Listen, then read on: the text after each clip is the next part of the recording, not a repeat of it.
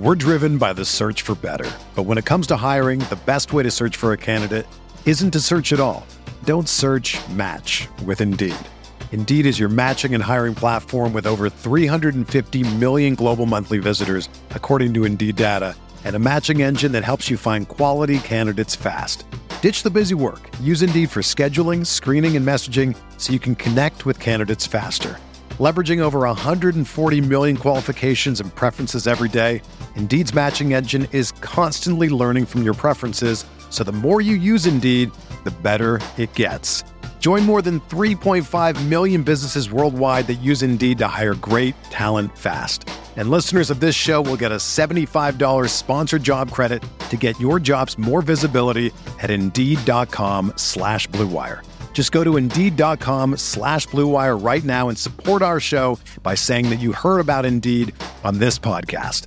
That's Indeed.com slash BlueWire. Terms and conditions apply. Need to hire? You need Indeed.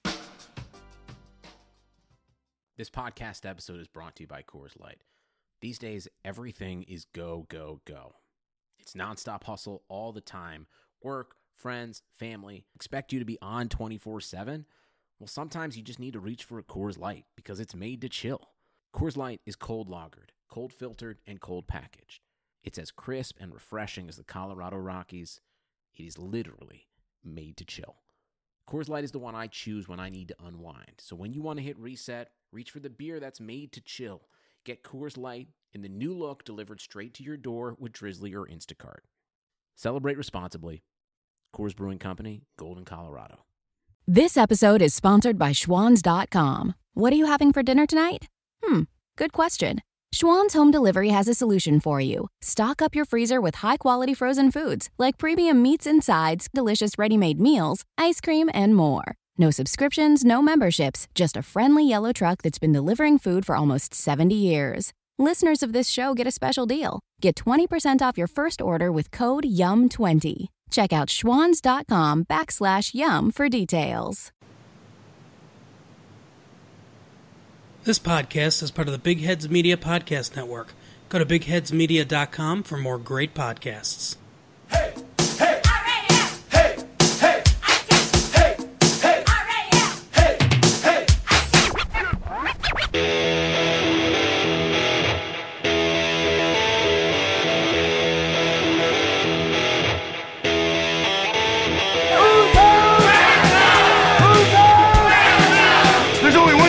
say. So the LA Rams will be the number two seed. They finished 13 and 3, a 13 win season for the third time in franchise history. I've been dreaming this my whole life. And so have you. Yeah. It's time to put in the work. Every man go dominate. Offense, defense, special teams. Let's go. What are we talking about? Greg Zuerlein sends the Rams to the Super Bowl.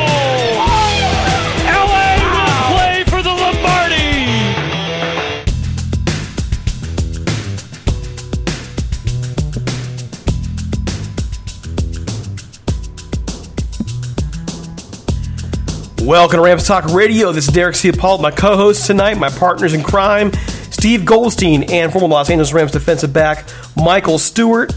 It is May 3rd as we're getting ready to kick off this week our tour on the league. We got some home brewing to talk about. The Los Angeles Rams, some ties that bind that we need to kind of bring together. And it's all about this roster and it's all about this team. Mike, gonna start with you. How you doing? Hey man, we're doing good. Excited about uh, what's going on in Ramville, Ramland, and and everything that's going on out here in California as the sunshine is coming out, nice, big, and bright. And uh, so, man, I'm glad to be back here to hang out with you fellas. Awesome, Steve. What's up?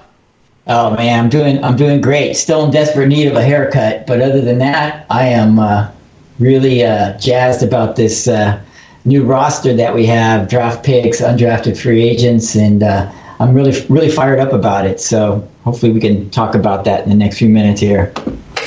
Steve, I gotta tell you, man, just just shave it off, man. Just just shave it all off. it's a You know cheap what? haircut that way, free. I got I got I got I got a big nose and rather big ears, it would not look, be a good look. It, I'd, I'd be looking, I'd be looking like Uncle Fester. Who cares? Who's seeing you right now, anyways?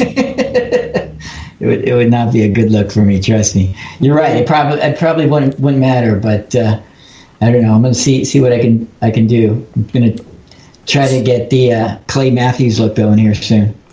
Oh, Clay Matthews. That's something to talk about today as well. All right, folks.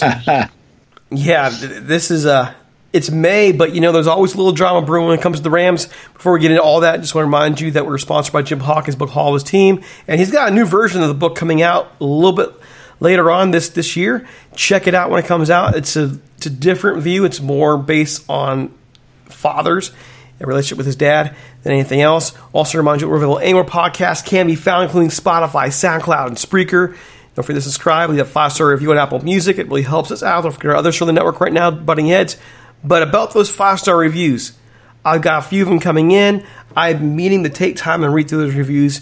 We will. Uh, this has the brewings of a long show, so I'll make sure I get to the actual content you're he- content that you're here for. But we will shout those people out in the next couple of episodes. If you want to help us out, we are giving away a nice Rams jersey. Maybe a throwback for you because you might not like what's coming. I don't know. We'll find out. But this is how you do it. You leave a five star review on Apple Music. You write out that review. You send us a screenshot of it, and that's it. You're entered. Okay. You send to us at ramstalk1945 gmail.com. You're automatically entered. We'll read your feedback on the show eventually. It's when we can package them all in together. Okay. So we're going to jump right in. Steve, you have been overlooking the new roster a little bit, the UDFAs. You're pretty excited. Mike, I know you've been looking at it as well. There's also some rules that we need to let people know about. Just to remind you, this new CBA changes some rules. So Mike, so Mike and Steve are going to kind of talk through this. But really, Steve, you've got this all outlined. Yeah. What are So the rules here for so- the practice squad? So the practice squad is being extended from a 10 player practice squad from last year to, to a 12 man practice squad for this year. Uh, the caveat is that two of those guys can be sent to, we'll call the active 53 man slash 55 man, because when you add those two, it's going to be a 55 man roster for the week. And those two guys can stay up there for as long as you want them to. Uh, and you can then send them back down to the practice squad and bring up another two guys, or send one of them back and send another guy up from the from the practice squad. And you can do that twice. So each guy has two chances of being sent to this active roster, the 53 slash 55, back to the practice squad two times without exposing him to waivers. Because as in the past, as you know, once you brought a guy up uh, from the practice squad, it, you could not just send him back. You had to expose him to a 24 hour waiver process in which he was out there for a lot of teams. And that's actually how we lost Dakota Allen last year. Uh, the first time we lost Dakota Allen, uh, we all actually lost him twice last year. But the first time we lost him is because we had brought him up and then um, somebody had, had picked him off off, uh, off the roster. So, uh, you know that that's that's a change, and also obviously a 55 man roster now heading into a week of the game. Also, in addition to that, the game day roster goes from 46 to 48. So you have another two spots there that you can use, you know, for your a third string quarterback uh, or whatever, whatever position you may be hurting at, at in terms of depth, in terms of injuries for that particular week. So th- those are basically the, the changes. So, with all these changes, I'm going to go to you first. This roster, this rebuilt, I guess we'll say rebuilt in some kind of way, rebuilt, renewed, whatever you want phrase it as. How do you feel about this roster now heading into the what would be normally mini camps? Now it's basically Zoom call camps or Google camps, whatever you want to call them. How do you feel about it? Well, uh, again, the good thing about the new and upcoming season is just that you get a chance to see what guys are going to be made of whenever a camp or something like that gets going. Uh, obviously, we'll get a lot of reporting on you know what stats are being on paper, and then hopefully you know obviously there's film on these guys uh, what that transfers into real time playing time. But you know, it's always exciting uh, when you got a new, fresh start, and so now it's time to start evaluating and see where it goes. Well, is there anybody in particular that stands out to you?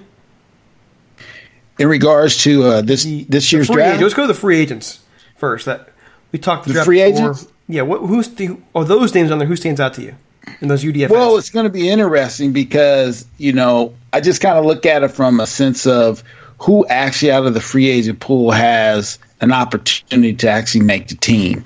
You have two quarterbacks they just signed to go go along with John uh, Wolford, who's on the roster, but John Wolford's six one. The gentleman from Virginia, uh, Bryce Perkins, is a six three quarterback, can run and throw, but little bit inaccurate. And then you have the Mountain West Player of the Year in Josh Love out of San Jose State. You know, obviously plays against my old alma mater, Fresno State, and so you know we pull for those kind of guys. But he's a guy who threw for a lot of yards, came on strong last year as a senior. So you figure in your mind one of those guys is going to make the team, and then it's going to be like, okay, well, which one? You know, so uh, if I had to just pick right now, I would probably go with uh, Bryce Perkins just because of his size and height and, uh, you know, upward uh, progression, if you will. Have some things you need to work on, you know, not floating balls. Those things will get picked in in uh, high school, I mean, college, uh, I mean, pros they didn't get so much pick there. And then one other, there's a number less, and I'm gonna let Steve jump on it as well. But you know, we got a, uh DB slash cornerback safety out of Fresno State, who you know, uh, good co- buddy of mine coaches him, coached him last year, and has rave reviews. And and I look at a guy like that maybe being a sleeper just because at the secondary position they're gonna need probably another two or three guys. Uh, to probably make the squad, so this gives a guy like him an opportunity.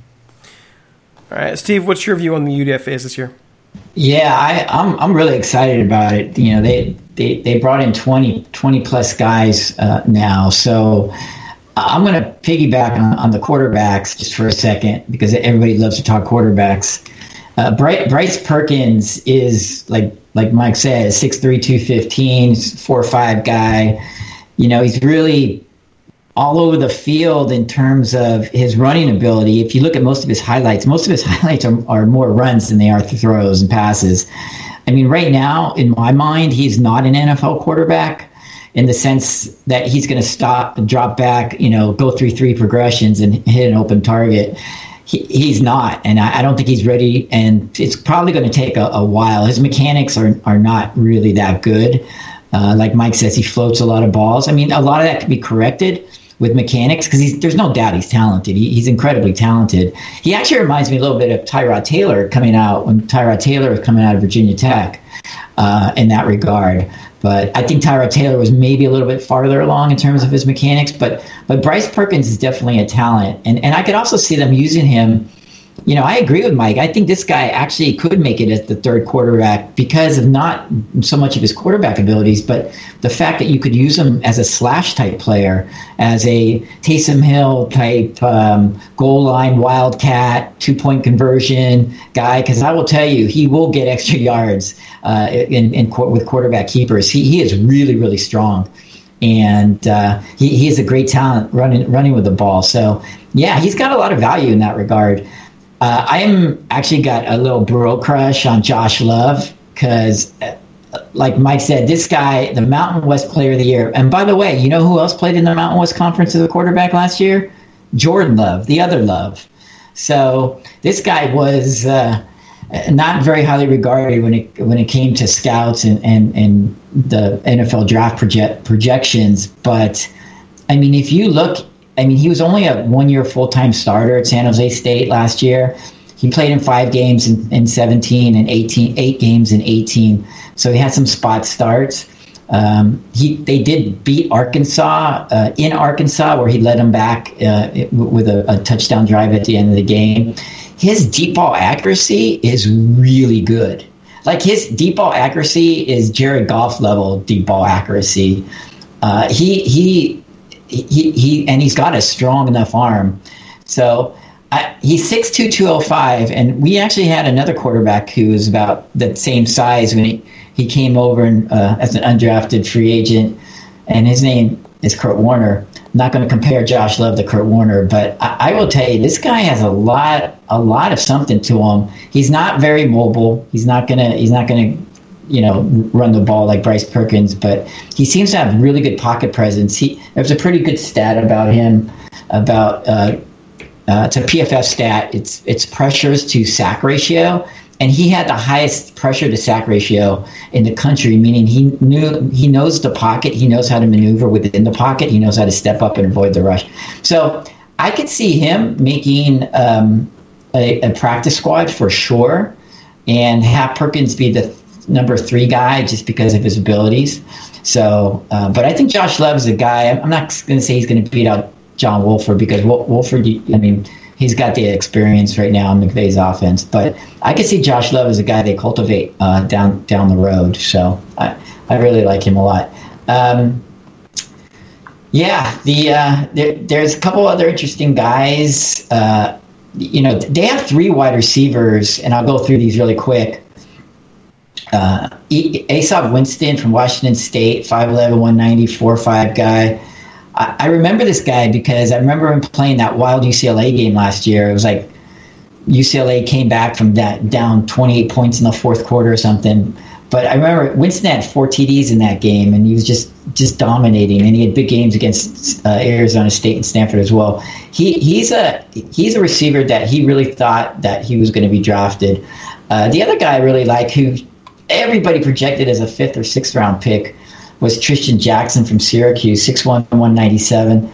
Uh, nine and three quarter inch hands. He was a four or five guy. He had over a thousand yards receiving last year. He was a, a transfer from Michigan State. Um, so he, he's another guy that you could see that these guys, both these guys, should battle Simba Webster and Greg Dortch for one of those last spots. The the last guy um, is Ernest Edwards from Maine, 5'10", 175 he clocked a four four, but I'll tell you what, on, on film he looks like he's four two, because well, first of all, he played at Maine, so it's a little bit lower level um, in terms of of opponent, but he's an explosive guy, explosive kickoff returner. That's where he has the advantage over Winston and Jackson in that he can return kicks and punts, and he's an explosive return guy in both both phases and, and he's got a lot of swag to him. You you could tell he knew he was the best player on that field when he played. So I like Ernest Edwards a lot for Maine. So those are three three receivers that I think have a legitimate shot. Uh, maybe one or two of them make the make the initial fifty three, and, and and one of them or two of them make you know the twelve man practice squad. So I really like those guys a lot. Uh, like like um, Mike said, Juju Hughes, Hughes from Fresno State, Mike's alma mater, looks like an intriguing prospect, cornerback safety, uh, tough, smart, uh, four or five guy. He looks like he's got a shot because of his special teams ability. Uh, the kid from BYU, Dayan Lake, um, his lat he, he's going by he's got a Nigerian name that he's going by now because he had an uncle that passed away and so he took his uncle's uh, legal name which is Ghanwoloku, which I don't know if I pronounced that correctly, but again, you look at this guy in Tate, He's 5'11", 200, a 4'4", in the 47 interceptions. I mean, special teams he plays. So he's another guy to look out for. And of course, you got Levonta Taylor from Florida State, 5'10", 190. His, he was a five-star cornerback coming out of high school. He's one of the most highly um, recruited guys coming out of high school, but he's just had injury after injury after injury. So, you know, he's a big play guy. Had a couple pick sixes for the for Florida State, bad Florida State team as we know, but um, he he's another guy that can possibly make the roster. So those are a couple of the guys that I really like. Um, just kind of looking at the uh, at the sheet.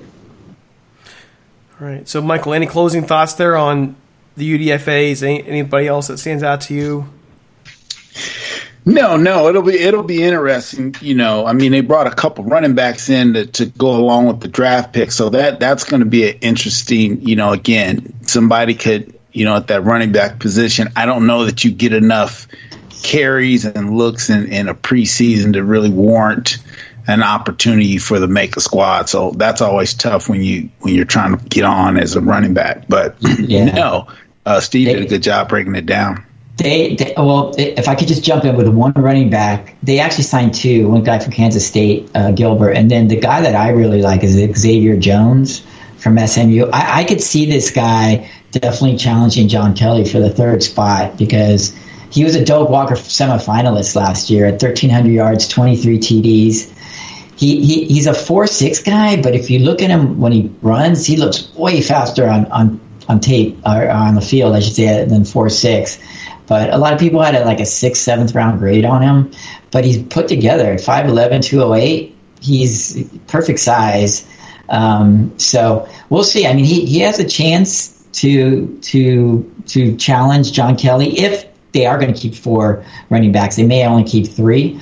But if this is a guy who would definitely target for the practice squad, there's there's there's no doubt about that. That I think he uh, he's kind of a, a lock for the practice squad. So All right, so there we go. All, and pretty happy overall. The Rams have generally found players to fill out that roster in UDFA. They've done a good job of bringing the right guys in. Numerous starters developed as UDFA, so there's the next crop. Here we go, and that moves us on to the Q and A. This is where we get listeners, readers come in there a chance to ask questions and we get some pretty. I think we have some pretty interesting ones tonight. This is from Ace Crockett at Ace Crockett on Twitter.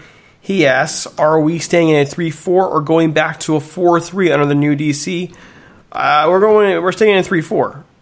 As far as I know, we're staying in three-four. That's yeah, what yeah, that's def- that that's definite. They they've always run the three four where where Brandon Staley's been, and, and obviously with the personnel that's on the current roster, um, that would have been a major shakeup to go from a, a four three a three four to a four three. So yes, they are staying with a three four, and they like their long edge uh, pass rushers as we now have in Leonard Floyd and and Terrell Lewis is kind of cut out of that same mold. So yeah, they are definitely staying in the three four. I would have thought actually, and I would think with way Flood's gone, his was like a modified four three into that three four low. I th- I would actually think this may be a more pure three four by the time he's done putting his roster together. That's what he's been known to do is three four defense. Any thoughts there, Mike? Well, you know, the thing is, when you're talking defense, you will have maybe what, whatever. If you're in a base three four or a base four three or even a base five two or a three three stack, so teams have what their base is, but because you're running a number of different packages, it could be an inverted four three depending on who the personnel is. So, uh, yeah, I agree that the the base will be the three four, but they'll have variations off of that to you know do what they need to do, whether it's coverage or bringing some pressure. Yeah, I think I think most, and and Mike, correct me if, I, if you think I'm wrong here, but I think most defenses these days, a lot of them are hybrids, anyways. It's where they're not always running, you know, three four as per se three four. You know, a lot of times you guys you have guys with their hands in the dirt, and you got four down down uh, defensive linemen. So I don't know. Kind of seems like. d- Depending on what your personnel is and, and the flexibility of such that they run a lot of hybrids. Oh, no doubt, no doubt. That's why you see a lot of times now they're saying edge rusher, used to be DN, but they're trying to get that guy who can put his hand down, turn into a four three, or you're in a short yardage. You know, you don't necessarily have to bring big people on the field. You can just have that guy get his hand down in the dirt. You know, and now line a safety up outside or stack behind him or backer, Right. or you can take that guy, you can stand him up, and he can drop in coverage. You know, cover the flats and you know do, do some different things like that. So, yep, hybrid is a is a a great term for many of our defenses these days. Yeah, I think I think that's why they they like Floyd so much coming over because I, I think he's kind of like that perfect guy where you know he could stand up or he could put his hand in the dirt. Um, and like I said before, I think Terrell, Terrell Lewis is this, is this same type of guy because he did that at Alabama, where Saban had him uh, doing doing both, you know, rushing outside from the edge and, and a two point stance, and then also inside on a three point stance. So, uh, you know, they obviously had, they had, they they were they look they're looking for a type. So they had, they definitely have a type for their outside edge rushers. Okay, so next one is who do we have as the favorite for kicker and the favorite for QB two and QB three? Mike, you go first. I love I love that question. Well, the the kicker obviously is going to be the guy who's been here, and then uh, QB two and QB three. Uh, I think we talked a little bit briefly. Uh, I, I'm going to assume Wolford, since he was here, he should make the team, and then uh, it's it's going to be a toss up between Love and, and Perkins, of course. If you want a guy whose upside ability to now match his ability to scramble and make plays on the run, you're going to go with a Perkins. If you want a guy who has shown that he can step up in a big game, then you may have a guy like Love who really, for lack of purposes, you know, last year being uh, Steve noticed first year playing really full time, full time. But if you look at a guy who then played full time for one year and was the Mountain West Player of the Year, I mean that speaks for itself. So he, there's something about him. Anytime you're able to win Player of the Year, you're playing against a lot of guys uh, in a conference, and when you're singled out as Player of the Year, you got to be special in cer- certain ways. Wait, what? The guy who's been here? Yeah, They don't have well- anybody who's been here. Wait, wait, Are you talking about who signed earlier than terms in the XFL and the other guy? Yes, I wasn't paying attention. oh, you, you missed it. Yeah, because Greg DeLay's gone. But Yeah. but it's gonna be uh I don't know I'm drawing blank, but I think out of those it'll be the young man that they drafted. Yeah. Yeah. Well, I, I mean, I, I think it's it's obviously a three way competition, right? So I, I think that with MacGinnis coming over from the XFL, who's arguably the best kicker in the XFL, and we'll call him uh, Liram H. Halarula, Haraluhu, um, coming over from the CFL, who's one of the better kickers from the CFL. Uh, both looked like they had pretty pretty strong legs. Uh, I was a little bit surprised by the the Sloman pick because of the fact that we had the the two other guys already in in camp uh, or in, on the roster.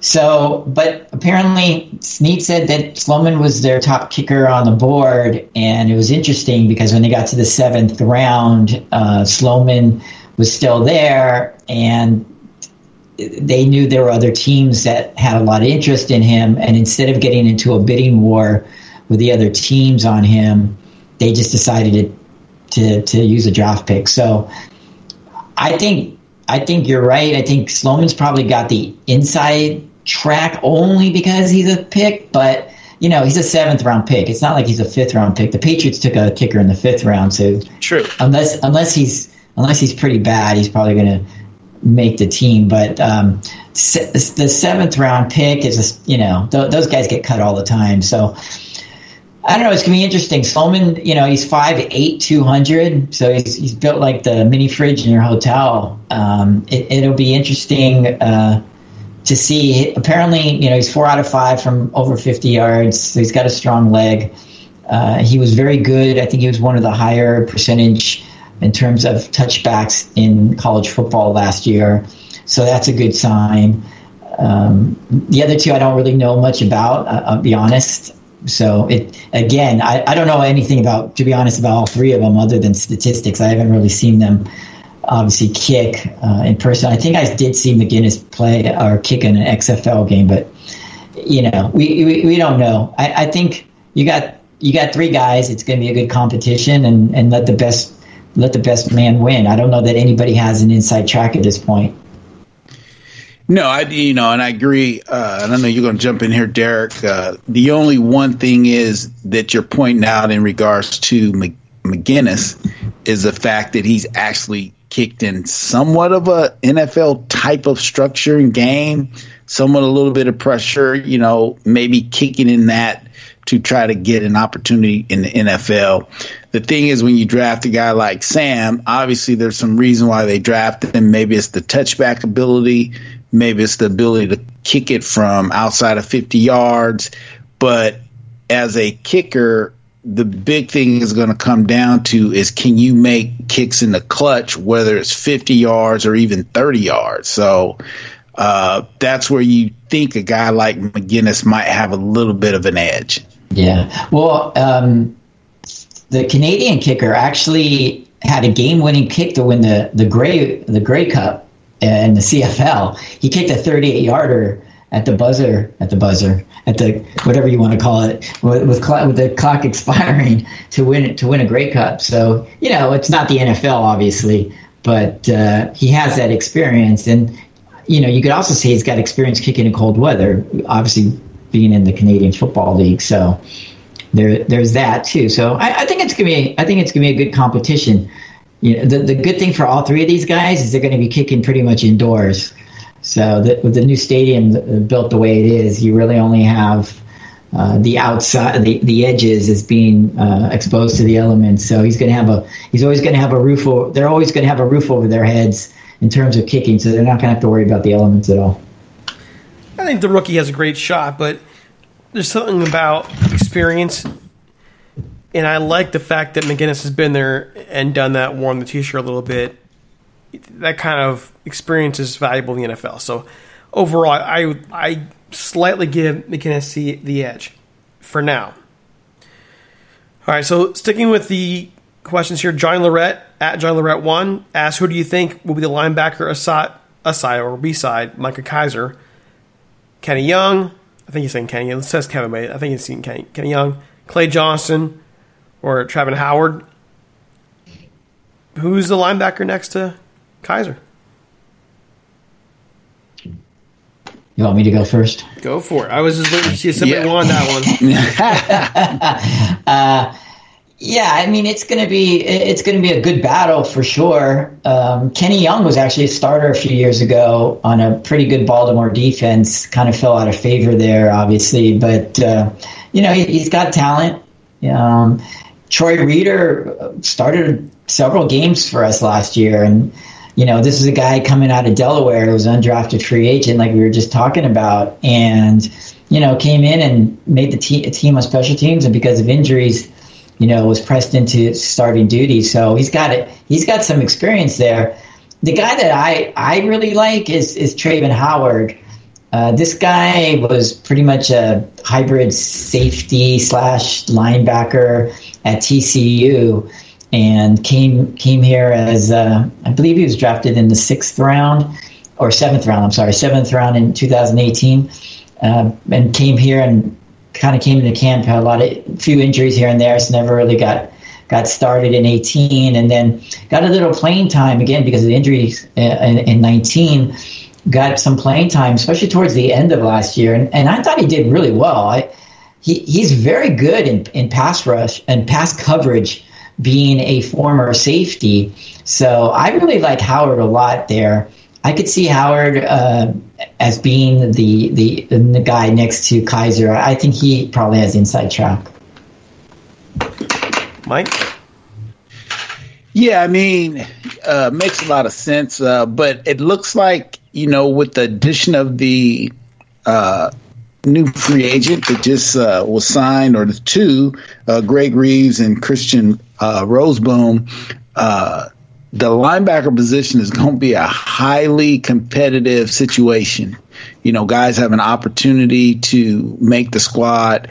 The dilemma is it's going to be a thinking man's game this go round because you're not going to have this probably long preseason or camp even where you can, you know, do some things or learn at a slower pace.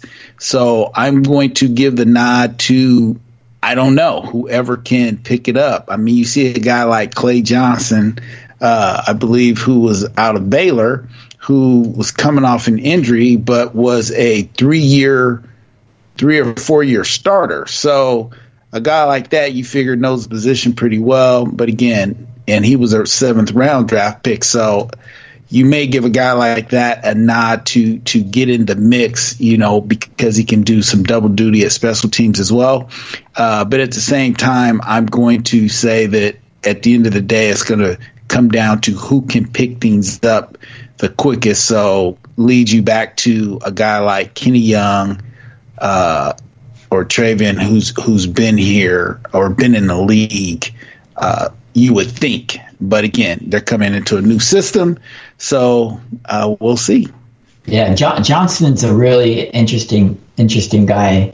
You, you, you, we all saw his uh, his answer when he picked up the phone with with McVay and how he wanted Right, to run right. through, through the door, and you know he's he's definitely a guy that I think makes makes the fifty three slash fifty five right away, and a guy who's going to contribute heavily on special teams. I just to Michael's point, I, I just don't think that with this short offseason that you're going to have too many rookies, especially at a, a position like linebacker, who are going to be playing any significant snaps at the beginning of the year in terms of defense.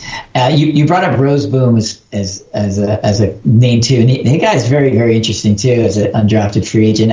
I could definitely see that guy making the team um, and and having uh, a significant. Uh, impact on special teams because he, he looks like he looks like a real player. He's he's another another guy I'm trying to get my hair to look like because he's got that Clay Matthews hair going on. But he was like a three year captain at South Dakota, and he's he is a really super active guy. He's, he's just part of a really really good undrafted free agent class there. But I, I think at the end of the day, like Mike said, it's going to come down to the experience and.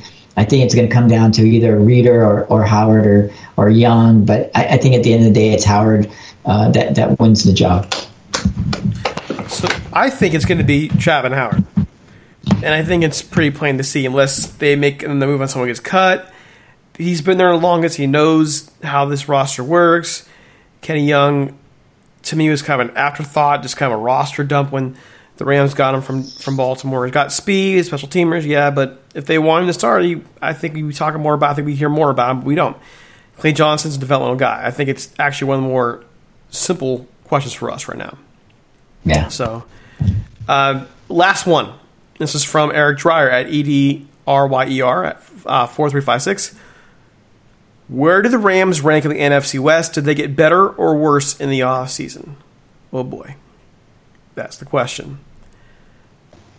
Steve, we'll go to you first.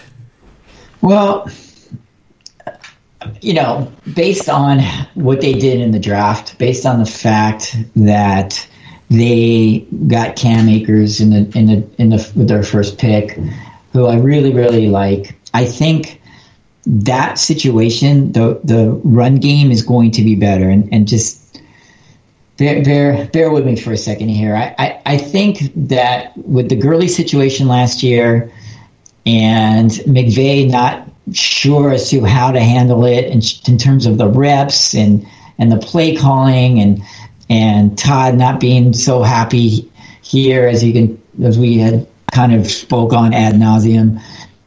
That I think the running game is going to be a lot better, and I, I think with the combination of of Akers and Darrell Henderson, I I really like that running back by committee uh, setup, and I think I think our running game is going to be superior to what it was last year. It better be, or we're going to be in trouble because it was it was it was pretty pretty bad, particularly the first half of the season. Uh, you know, a lot of that falls on the offensive line as well, but you know, we had those injuries. I think our offensive line is going to be a lot better. What people don't remember last year is that Joe Noteboom and Brian Allen were starting their first games in the NFL. Noteboom had zero experience at guard. He was a tackle at TCU. He was drafted as a tackle at TCU. He pretty much played tackle his, you know, as the backup uh, in, in his rookie year in terms of taking taking his reps. They did not play in the preseason. They did not play one snap in the preseason. So of course they come to the first few four, five, six games, you know, in the in the regular season, and these guys are not ready to go. And I think if they had to do it all over again, McVay would have made a different call on that one. And I think this situation this year with the offensive line, you know, and health is the is is the big equalizer, right? You got to stay healthy. But if these guys stay healthy, along with the depth that they will have, based on who they have, based on the fact that they had eight guys who started at least six games last year, I think our offensive line is going to be vastly improved. So, thus, the quarterback is going to be better, the running game is going to be better, uh, the whole offense is going to be overall better. The big question is, you know, we have a new defensive coordinator. How long is it going to take, especially with this offseason the way it is? Um, so the defense is, is, is a little bit more of a uh, issue, but I like the pieces they've added through the draft with both Terrells, uh, Lewis and Burgess. I think both of those guys are going to get significant snaps. And uh, the addition, of course, with Leonard Floyd and A'Shawn Robinson, our, our defensive line is going to be really stout. Uh, you know, Sebastian Joseph Day played really well last year, uh, but he's a smaller guy. A'Shawn is a, a big, big, big space heater who's only going to help Aaron Donald, in, in my mind. I, I obviously they're going to Aaron Donald makes everybody else around him better, but I, I think with a big body like A'Shawn in the middle there, I think that's really going to help Aaron Donald as well. So, I I I like what we've done in the draft. I don't think Seattle did very well in the draft. I don't like their draft. I don't see how Seattle is any better this year than they were last year. Uh, I think Arizona's going to improve, but I still don't think Arizona's roster is as good as the Rams roster. I think the 49ers are a good, good, good football team. You know, obviously they were in the Super Bowl last year. But you know what? We had a chance to beat them in San Francisco, and we played them without our number of, our starting running back in the home game last year. So we, we had two really good chances to, to beat them, and actually probably should have beat them in San Francisco, those two third and 16s that they converted. But so I think they have as good a shot at the division as, as anybody in the division. All right. Mike, you heard that. What are your thoughts? Yeah, I'm going to kind of go a little bit against the grain here. Uh, all those points are valid. I think we're maybe overlooking one of the things that is going to be a telltale sign, and we'll see it early on. I mean, we have new additions at the quarter, coordinator positions. Not so much on offense in regards to because I think we all would agree Coach McVay pretty much runs that show. But when you lose a guy like Wade Phillips and his experience to one, be cool and calm under pressure, two, to be able to uh, develop and design any type of defensive scheme as needed, uh, and just his presence and experience overall. So you have a new guy, first year, first time defensive coordinator coming from a position coach, uh, having to now step up and try to gel all kinds of different personalities. That's probably one of the the traits of a, a, head coach, a DC or OC is how do you get all the different personalities to get on the same page? And though you would love to say, man, you know, it's the LA Rams, you're playing a great environment, you got a new stadium, those aren't the things that make guys team players. It's typically someone driving that boat. So with all the new changes in regards to down to even the strength coach and all those things, and with now this COVID situation where it's going to start out with, you know, virtual meetings and all that good stuff, it's not going to allow, in my opinion, the time necessary that typically you have in a regular off season where you get a new coach in, you have a number of voluntary mini camps, if you will, people show up. Uh, so I just think with all those things happening and all the newness and all the changes, and now with when are we starting situation at our front door, it may be a little tougher challenge. So when I look at the other teams, Frisco, Seattle, and even Phoenix, you know, they haven't had these wholesale changes on the coaching side, new defense, new schemes, or what have you. So that allows them to be, I think, have a lot more consistency in their off season. and they're going to be a little. They, they should be a little bit ahead of anything we're doing. That's been my concern the whole time. Is I'm not sure how we could say they're better than many teams in division right now if they've had changes across the roster and across the coaching staff in several key areas. And some of the some of those coaching staff improvements are are improvements. Having an offensive coordinator now matters. But when you didn't have that, you still had Wade Phillips there, and you still had, geez, you had Bones there, and now those guys are gone. You got to try and make things happen with a new staff that has a little bit less leadership than it did before. On the flip side, your roster still has people like Aaron Donald, who exemplify in everything they do the idea that they want to win, that they want to be top of the game. That's a good thing. But it's not like these guys can spend every minute of the day with Aaron Donald when they're in, in quarantine. I yeah, think but if they the Ram- still. They, I think if the Rams still- stay where they are, Steve, I think if they stay where they are, and where they're in quarantine for every day, it's going to be a problem. If quarantine ends up being loosened up soon, then it, it- they'll catch up. It's no big deal. But Yeah. Well, I mean, the, the thing is, the thing is, the NFL is not going to uh, allow these guys to, you know, have only one or two weeks of on the field, uh, you know, practices and things like that. I mean, th- th- we're talking about a minimum of a six week, six week uh, situation be- before they ever play what, what probably is a, a preseason game or two. But but that being said, I, I don't discount what you guys are saying. That and, and it's a it's a it's a great point because the other three teams in the division have the same same coaching staff, right? So I, I don't discount that. That is definitely a factor, and and more so of a factor this year. But like Derek just said, they do have a lot of guys, veterans, and and we they're not running a different system in terms of a, a four three in terms of and, and the three four. They're running a, a a similar but different system, I suppose. But that being said, they do have the veterans. They do have the Aaron Donald. So Ma- Michael Brockers coming back was huge uh, for for just not just the locker room presence, but but being a veteran guy who's who's going to pick up things really quickly. You know, they still have John Johnson back there, who was who was also hurt last year, and Jalen Ramsey, who they only had for the last what eight games of the year. Uh, so, you know, they they're going to have him for a full full year this year. So I I think they have the talent in place uh, to to overcome some of the shortcomings in terms of the the coaching staff uh, or learning a new a new system within a, a new defensive coaching staff and special teams too. They have a new special teams coordinator, so that that's going to take take time as well. So uh, you know, th- those are those are all good points. I, I just don't know though that the other teams in the division have made such great strides.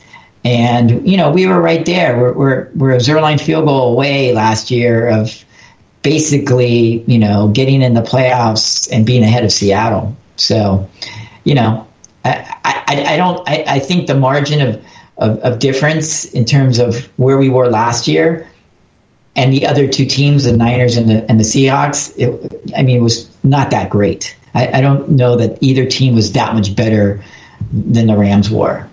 So, I think talent wise, the Rams are up there. I think they were. Now you've lost some talent, and you're trying to reload, and you're trying to depend on guys you developed, and so they could want to come back this year, and we could be singing the praises for a team that knew exactly what they had in the roster, and they made the right moves, like like letting Cooks and Gurley go at the right time, or we're going to be saying, look at the weapons that you let go. Look at the guys you like. Look Fowler and Littleton. Look what they're doing, and you let all these guys go. It could go either way. I tend to favor the Rams' ability to develop players, but they didn't just let players go; they let coaches go. And, and given the kind of format we're in right now, I have more doubts. I don't have that straight faith I had a year ago, basically because of that faith was not rewarded. I was very iffy, very concerned about them not having these guys with that starting line, that offensive line, having reps. But you know what? It's Sean McVay, it's his staff. They know what they're doing. Okay, fine, I'll trust them.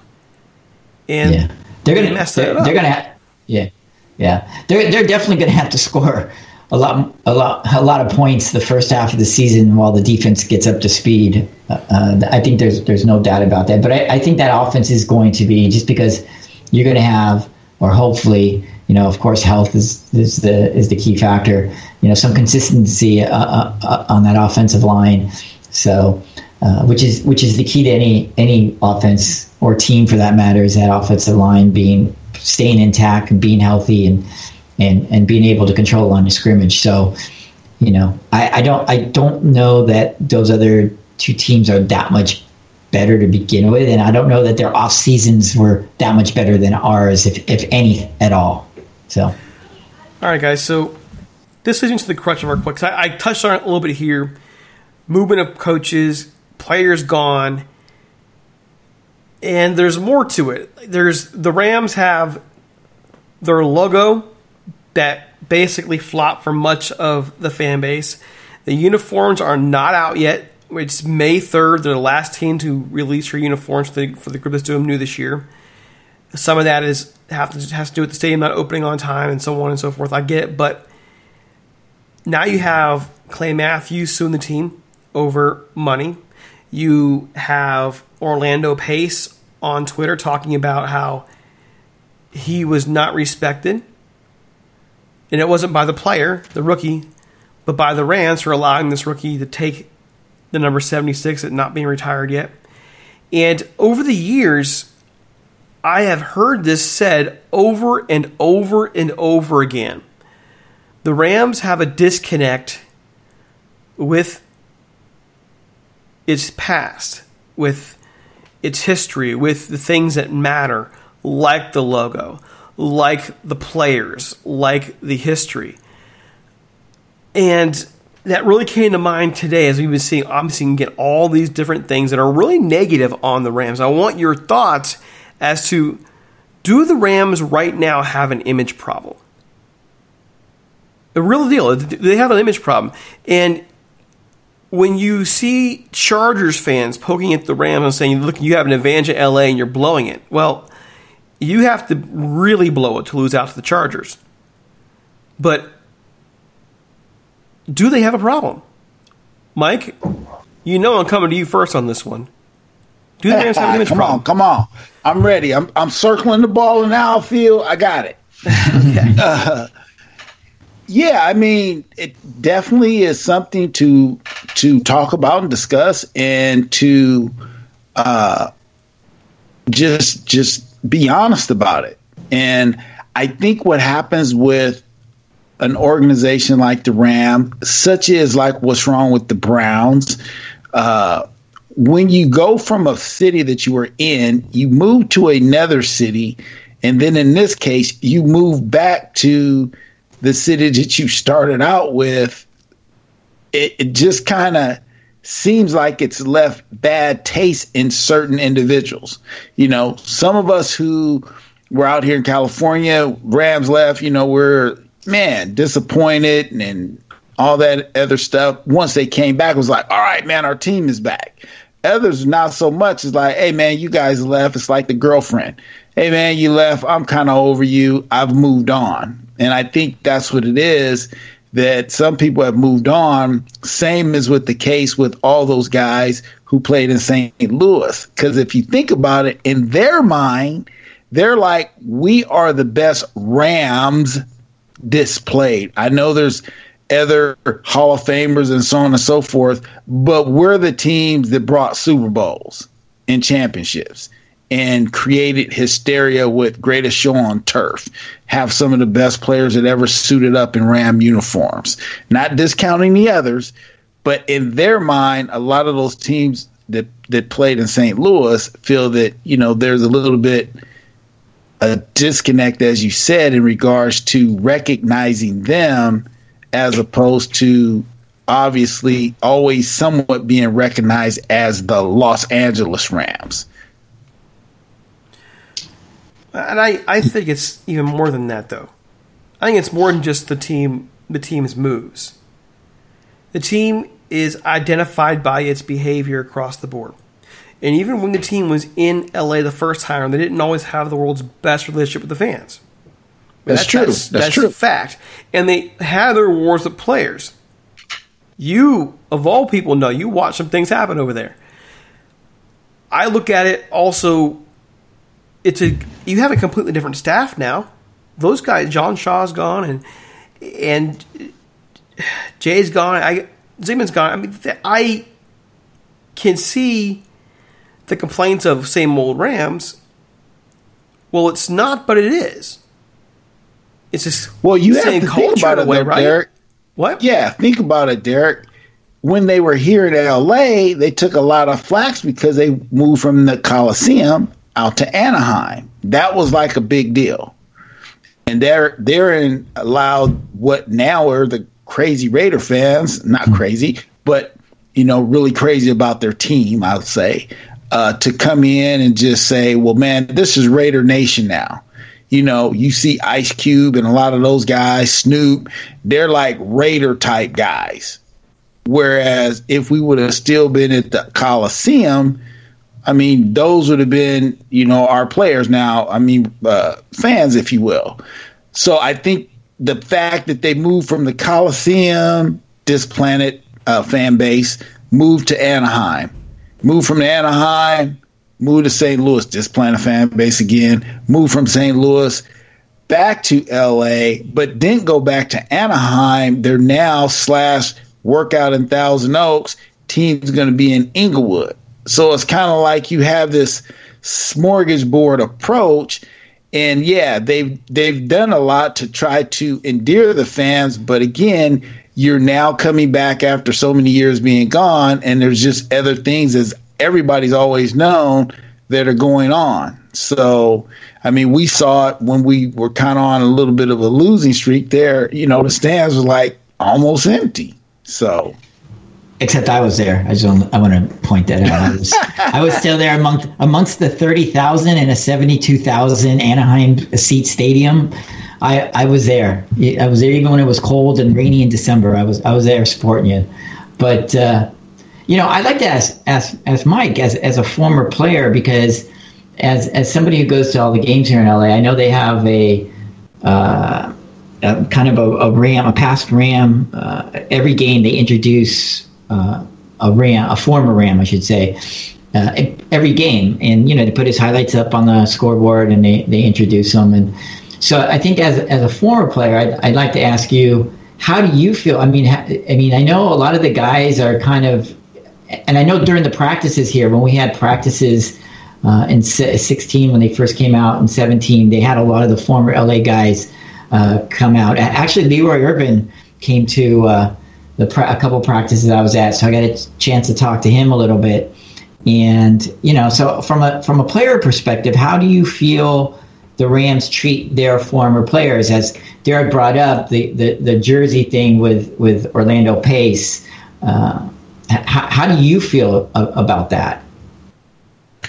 Well, you, I, I think if I'm going to speak truthfully, you have somewhat mixed emotions. I mean, you're happy to have worn the the horns and the, the blue and gold, and you know, played with, in my opinion, some for great fans. It was my favorite team growing up, and tell people all the time, had I not got drafted by I probably would have been playing baseball.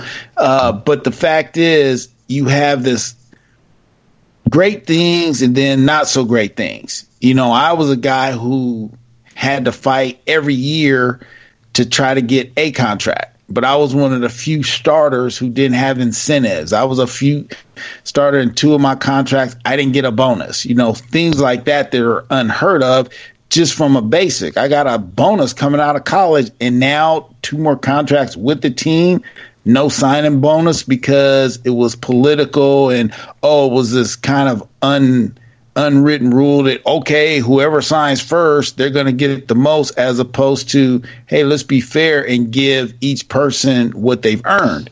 So for me you have those kinds of memories and if guys have had those kind of memories it could be like hey man i love you. Oh man and then something goes bad you go you know what? Same old rams.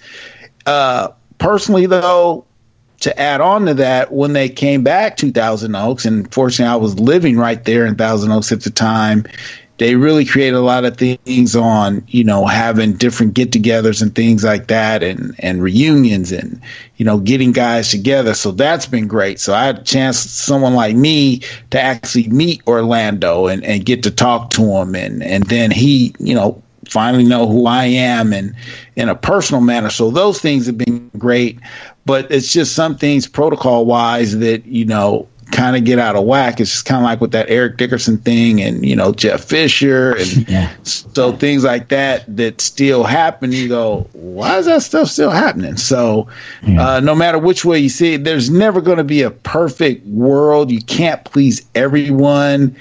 So if I'm answering the question truthfully, I think they've done some some great things thus far, but obviously, you know, got some some ways to go.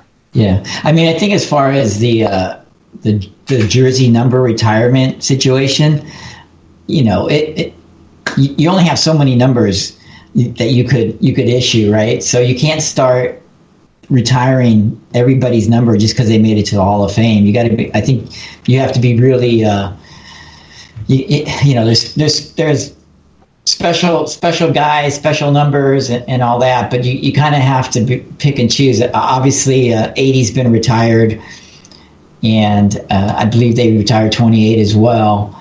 But you know, they haven't retired Kurt Warner's number yet. Have has Jackie Slater's number 78? No. Yeah, that's retired. Seven, That's oh, is, retired. se- is 78 retired? I believe so. I believe I was reading the other day. Me make sure, I, but I, I would think it. I, I would think it would be. I know Isaac Bruce is retired for sure because I was actually I flew to St. Louis for the Isaac Bruce retirement uh, jersey game, but uh, and I and I'm pretty sure Marshall Faulk was up there too. So Jackie could be up there. But you know, the interesting one is is 85. Do you know that uh, Jack Youngblood's number? They've never issued. They've. It's not officially retired by anybody, but the office, the uh, equipment guys would not issue 85 to anybody for for the longest, longest time. And I still think that is the case. I still don't think they issue 85 as a number, even in the preseason, to anybody. But you know, as far as the kind of numbers and things like that, I mean, it becomes a logistic situation, right? Because you can't really, you know, retire numbers. They just gave uh, CeeDee Lamb number 88 in Dallas. So he was uh, the old Michael Irvin, Drew Pearson, you know, number. So you know, you can't you can't really re- retire numbers. So I, I know Orlando might have been a little uh, upset because he is a Hall of Famer, but you know, especially with those those 70 numbers where you only have you only have a few of them and you're going to have like 10 offensive guy or 10 offensive linemen in training camp who pretty much take the 70 numbers right so And the problem with that, though, is we're not just talking about those things. We're talking about arguably one of the best tackles to ever play the game. A guy who who created an actual stat. We're talking about a guy who, without him, the Rams do not win a Super Bowl. Uh, he was the anchor for that offensive line. We're talking. We will put greatest show on turf guys in like Marshall Faulk and and Isaac Bruce. Their numbers are retired. Well, you know what? Orlando Pace was then it was with the Rams longer than Marshall Faulk was. And quite frankly, he was effective for longer than Marshall Faulk was in that uniform. Because Marshall Faulk Yeah. did break down a little bit after, you know, the mm-hmm. greatest show on turf had their big years. It, and that's not, by the way, that's not a, that's not a hit on Marshall Faulk. By the way, that's just, it's just fact. So to me, I- it's, it's a great point. My overlying point is this because if you take piece by piece, story by story, there's a lot oh, you can explain away. Well, this was years ago. This was this, and Clay Matthews. We don't know what's really going on with the Clay Matthews situation. You can you can, you go down in many different paths, but when the little stories keep adding up, then you got a problem. When you have you know when you have pace, and you, you we had an interview with Jack Youngblood years ago, and Norm did it, and he talked about how the team did a you know a really bad job with Uh, showing anything towards any of the any of the LA players when they were in St. Louis. Dickerson mentioned that, and I just look at this and go, this team for the longest time doesn't seem to get it. They don't seem to to really have the best relationship with the fans. They haven't seem to have the best. How do you say? It? It's like it's like a person who if the Rams are a person and they're they're that dude in the room who has all these things going on from and he's oblivious to everything. That's how I feel like the Rams are with the fans and the players and so on and so forth. They're oblivious to the things that matter. Anybody with a half, a semi functional brain would tell you don't mess with the horns, don't mess too much with the uniforms, leave the colors alone. So, what do the Rams do that we know of thus far? They they they hit on the colors and they really monkeyed up that that logo. I mean, they monkeyed it up. How do you monkey up that logo? And they still did it. And now they, they can't even get the uniforms right in terms Well, of even know. a release date. they- you- no, no, no, no, no. Well, this is this we- is hold on. I'm not saying the uniforms suck. Okay, I'm saying they can't even get the Yeah, we- we uniforms out there in a, in a competent way. They have their fans who've been waiting for months to do it, and they're going to say, "No, no, come on, this is my chance to talk this out." They're going to say that the Rams are saying, "Well, hey, we had this plan for the stadium, so on and so forth." You know what? You've had two months to figure this out. The lockdown started almost two months ago and you still have people getting waiting on this. You you got to find a way because if these uniforms suck, they got some problems in their hands. They got some problems in their hands. When you've got te- you got former players suing you, you got problems. When you got former players going back and saying same old Rams, and I'm quoting somebody in this conversation right now who said that same old Rams. I hate that expression, by the way, but because the 49ers, the 49ers used to say that. but it's right? got merit. Mike, well, first of all, we haven't seen we, we, we haven't seen the jerseys yet, so I, I would I, I, I would pump the brakes on on on that in terms But of I didn't say they suck. either, I didn't either say way. I- I'm But, saying is they- your, they messed the that, Steve. that they haven't come out yet. I mean, is that is that No. why you're upset? No, um, listen. If come on, you guys have been podcasting with me or been around my stuff. One thing doesn't bother me. Okay, you start compiling things in there. I start looking and getting an issue with it. And if you look down the Rams' record over thirty years, when it comes to personnel relations with players, with fans, they don't get a passing grade. They don't. Whether it's in St. Louis or here, they don't get a passing grade.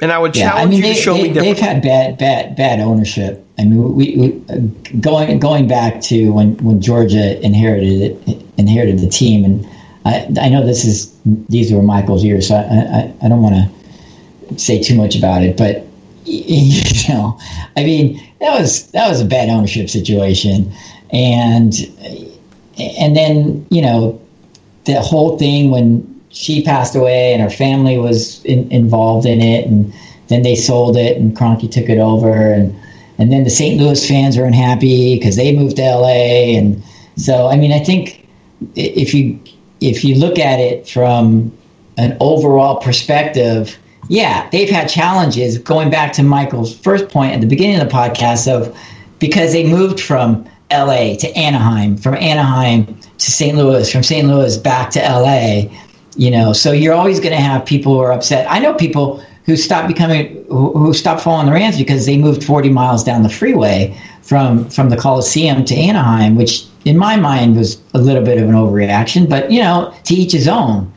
But I mean, as far to circle back to the uniforms, you know, yes, they're not out yet, and it seems that everybody else has come out. You know, the, the Patriots came out with theirs, the Browns came out with theirs, the Falcons came out with theirs.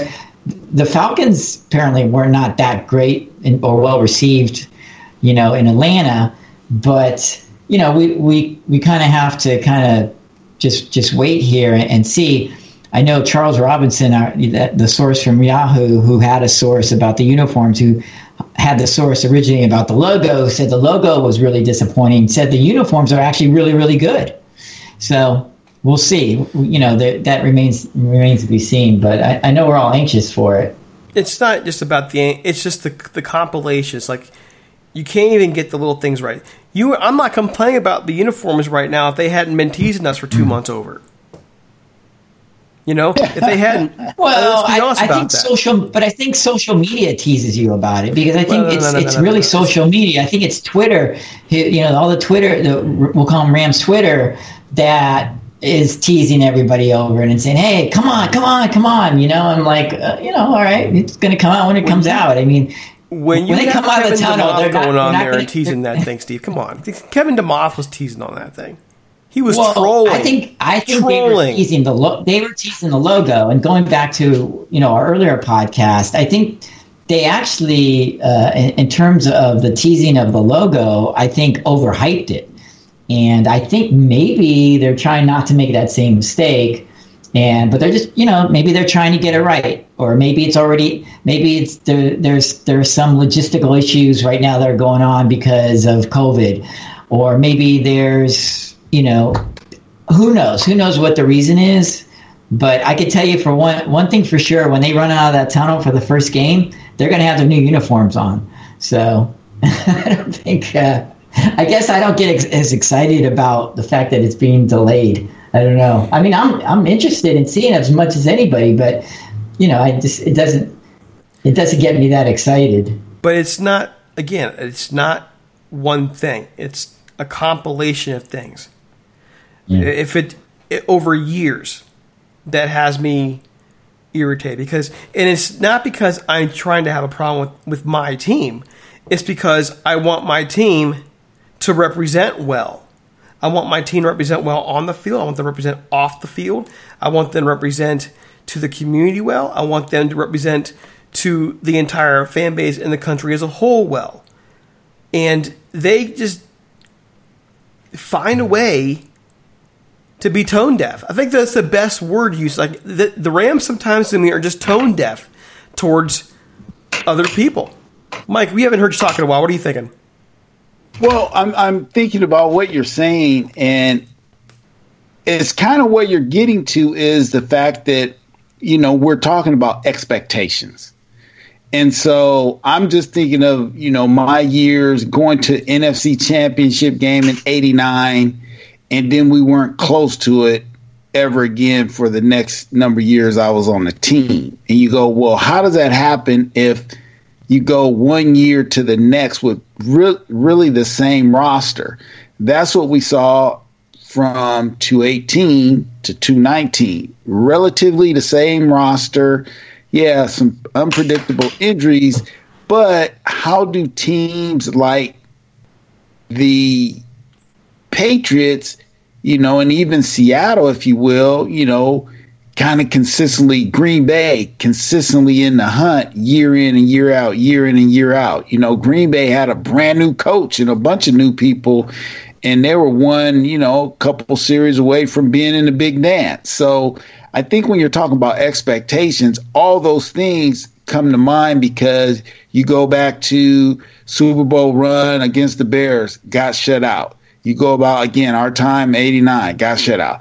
Then you finally get to St. Louis. Oh, we won some. And then, oh, we get out here. Oh, we're in the Super Bowl again. And then what happens? So I think what happens is the expectation is we should be an organization that across the board should be at the top, knocking on the door year in and year out. You take in location, you take in relatively, you know, strong fan support. It can get finicky out in Southern Cal, many things to do, but for the most part, pretty solid fan support. Uh, you've had, we've had great players, you know, throughout the history of the organization. But the expectation is we probably haven't won as much as we should have. And you go, well, what does that? It ultimately, as they say, starts at the top, trickles down. So I would imagine if the organization is run top to bottom in a way that everyone really feels a part, not just an employee, that may be the thing that swings the pendulum to winning more than losing when you should. Yeah, w- winning cures all, and, and I can tell you if, if they if they win the first, you know, six games of the season, you, you're going to be hearing people say how great that logo is at, at, at the 50 yard line. I, I, I think I rather I rather have a winning football team than than anything anything else. Obviously, I think that's an obvious statement, but you know, I, I think as, to Mike's point, it, you know, we're we're two years removed from being 60, 60 minutes away from winning a championship, and you know, it, it's a lot of the the same core guys who were responsible for that uh, are still here. So- Some have left. Yes, the Corey Littletons the Dante Fowlers are, are no longer here. But we didn't have Jalen Ramsey then. Uh, we didn't have Cooper Kupp for that game. As you remember, he missed half half the season at that point. So you know, I think we are a lot closer in terms of winning, and I think winning breeds fan support. And I think fan support, you know, gets people all excited about the good and positive things as opposed to things like the logo. So just, it's winning matters. Winning is the most important thing of all, I guess. It is. For me, it's always been as a whole. You know, because you know, unless you're the Patriots, most teams aren't going to have 20 straight winning seasons. They're not going to be great every year. You're going to have your ups and downs as a franchise. But the one thing you can guarantee you guarantee that you do is you can treat people right. You could be there 100% with your fans and, and be in touch, in tune with them. You can be in tune with the former players, the people who've worn the helmet. You can be in tune with the community. And it just seems like no matter what, the Rams always fall a step short. And that's what I mean by them having an image problem. It's great when they win. It is. Uh, you know, but can they avoid some bad press once in a while when it comes to stuff off the field? yeah, Not I even think cr- about Not even criminal I based, Steve. They're not doing anything Yeah. criminal.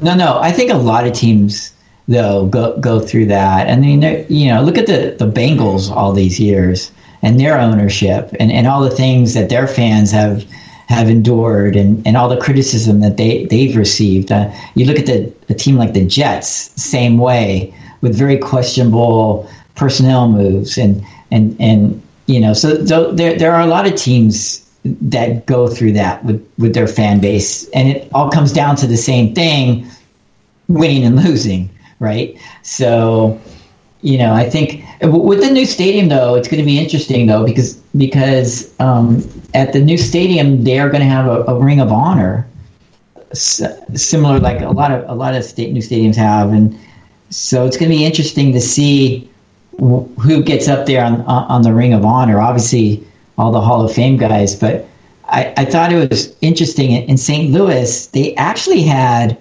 Dan Dierdorf, who was a St. Louis Cardinals Hall of Fame offensive lineman, uh, in the Ring of Honor at the Edwards jo- Jones Dome, even though he wasn't part of the organization. He was a St. Louis Cardinals, which is a different organization. So I always thought that that was interesting in terms of who they honor as ex players. But it's going to be interesting who who gets up there in the Ring of Honor and, and who who gets left off. So we'll have to see about that. All right, guys. Well, it is time to go, and and that was the the big big change here. We, I just was reading stuff. Yeah, it was good You know. That was let's have one. that conversation because, and it's going to come up more as time goes on, as well. And I know you mentioned things like the the you know the the Browns, the Jets, the Bengals, and even so, these the uh, we're not Bengals fans, we're not Jets fans, we're Rams fans, and we can talk about those franchises all we want, but I'm not going to do well, what about this? I don't care about that. I care about what the heck the Rams are doing. And win or lose, they should be able to acknowledge players properly. They should be able to be in tune with their fans. And they should be able to carry out things in the community that are sensible and make sense. And treat people with the class they should be treated with. You can do that from any franchise, whether it be the great ones or the worst ones. You can still treat people classy, and that's my problem.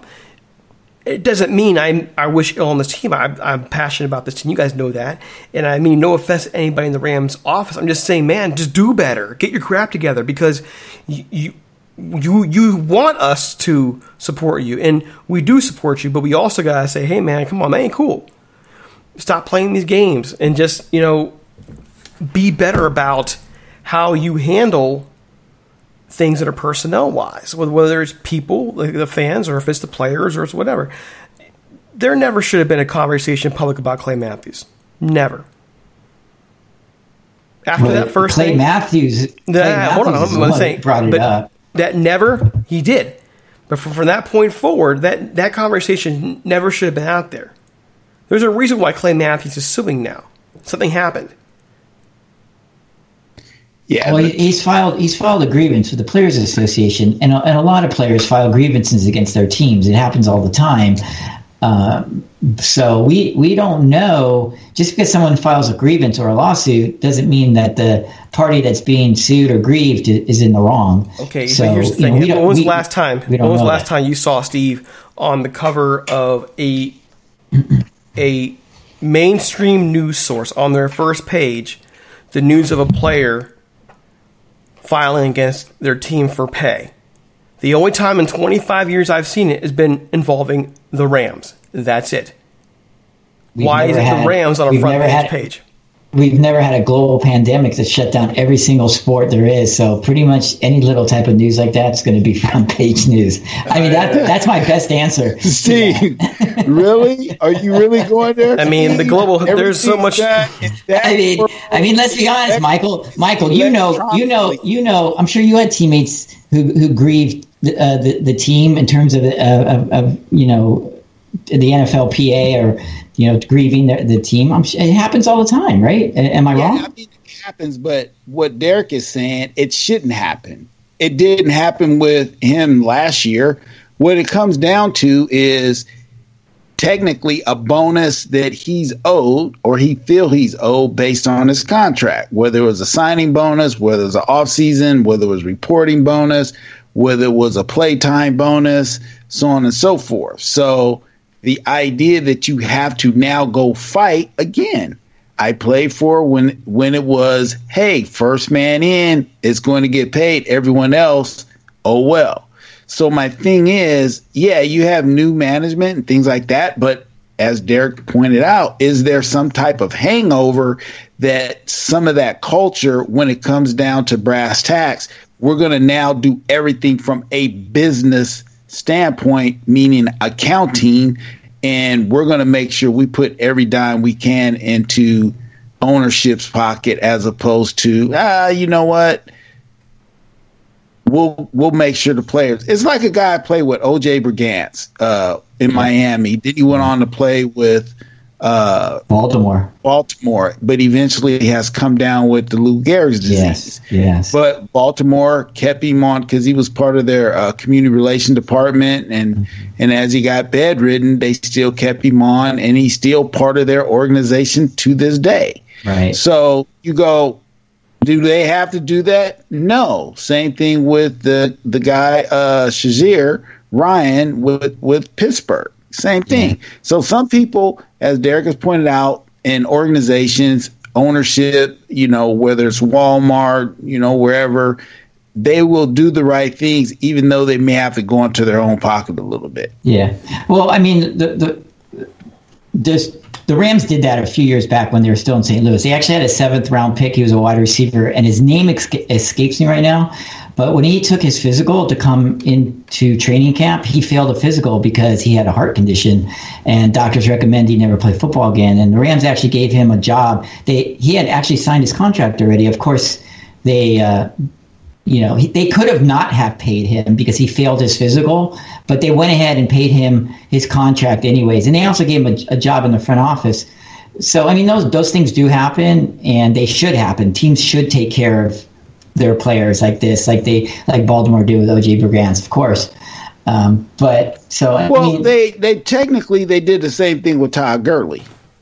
Yeah. You know, well, they didn't know they didn't know he had a bad knee when they signed him to the extension. They didn't know Well, but- that he. but I'm saying they knew something was off, college, they though. knew No, because I, I don't think they were giving money away for free just to be nice. I, I think they really felt Todd Gurley was going to be part of their offense for for years to come, and and maybe it wasn't going to be five years, but I think they, they were thinking it was going to be at least three to four really really good years where his knee wasn't going to be the issue. I I don't think they were being nice.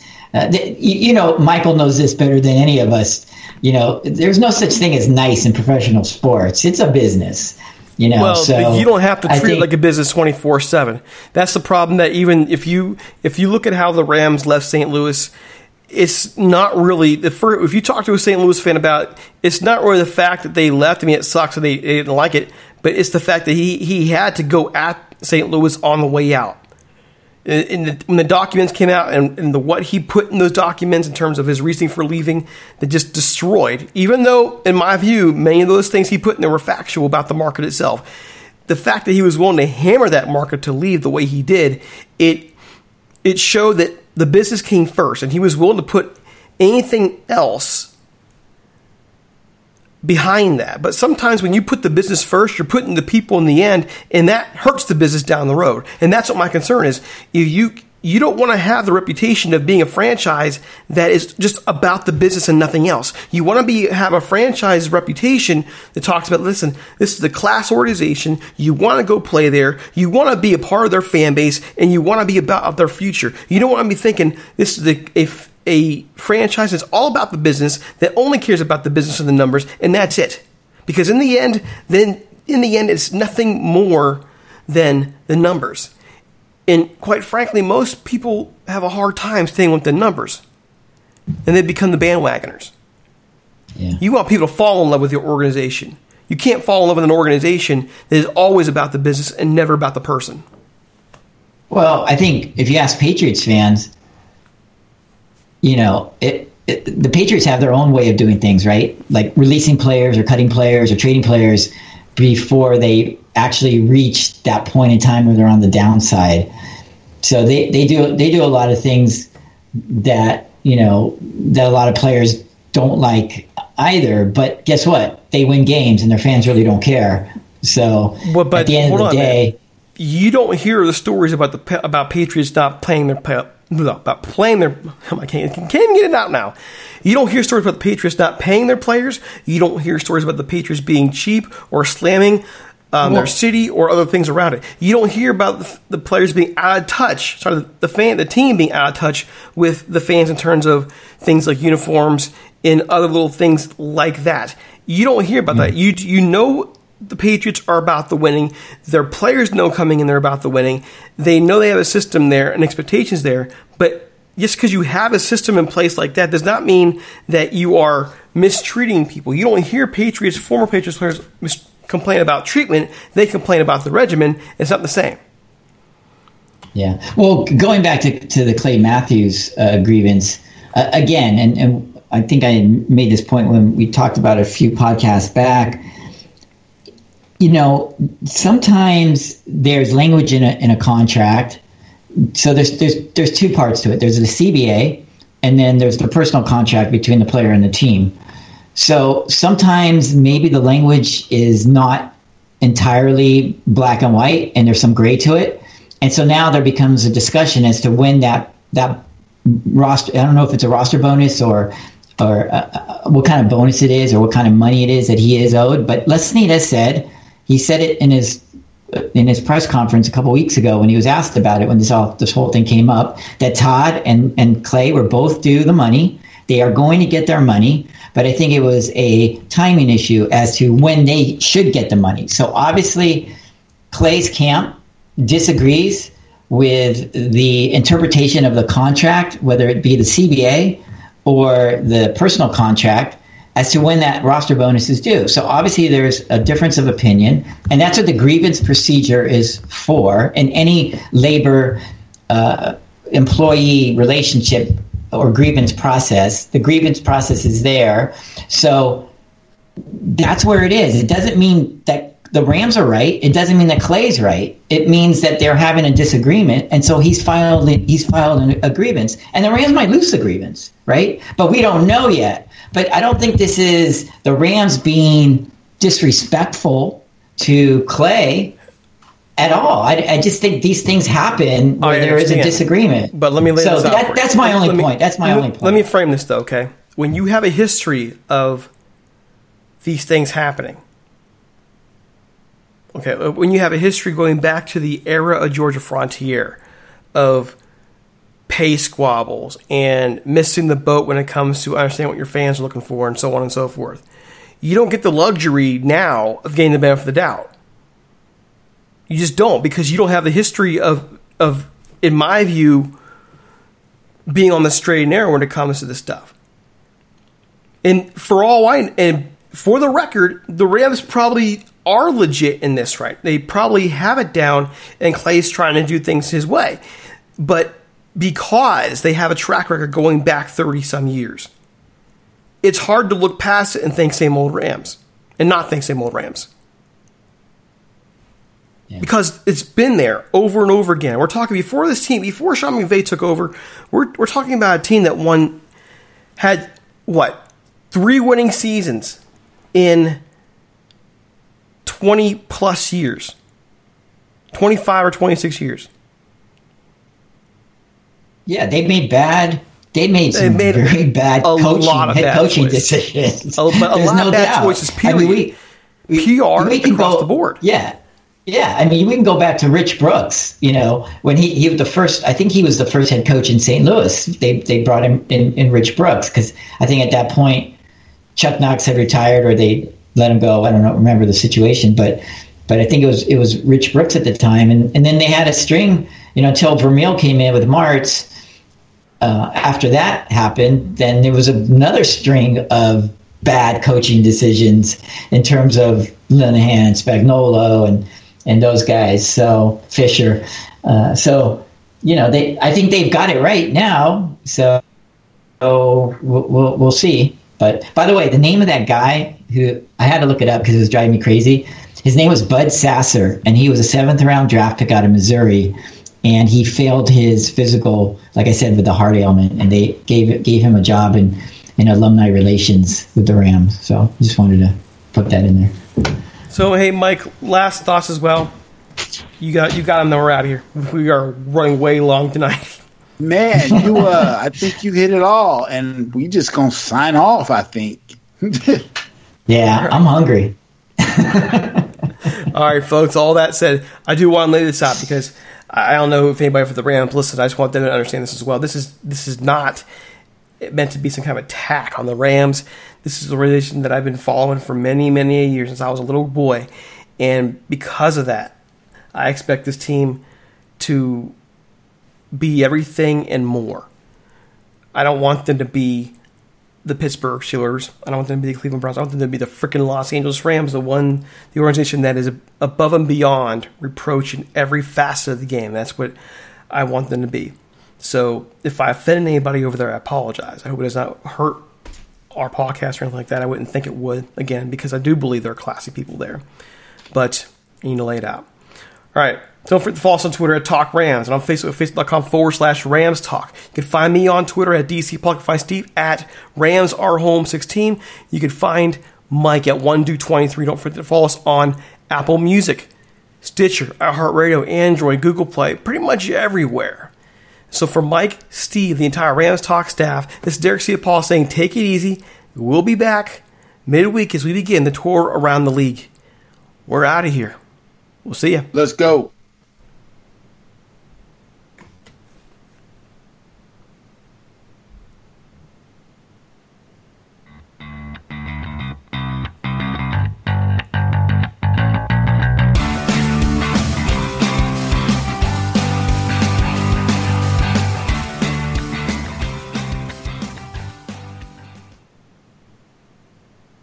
Can't control what's outside your home, but you can control what comes in. Because Clorox disinfecting wipes kill 99.9% of viruses and bacteria, including COVID 19 virus, when used as directed on hard, non porous surfaces. So whether it's from dirty doorknobs, dirty shoes, or something else, outside germs won't stand a chance. When it counts, trust Clorox. Kill Pseudomonas, Salmonella, and influenza virus type A2. Kill SARS CoV 2 on hard, non porous surfaces. Use as directed.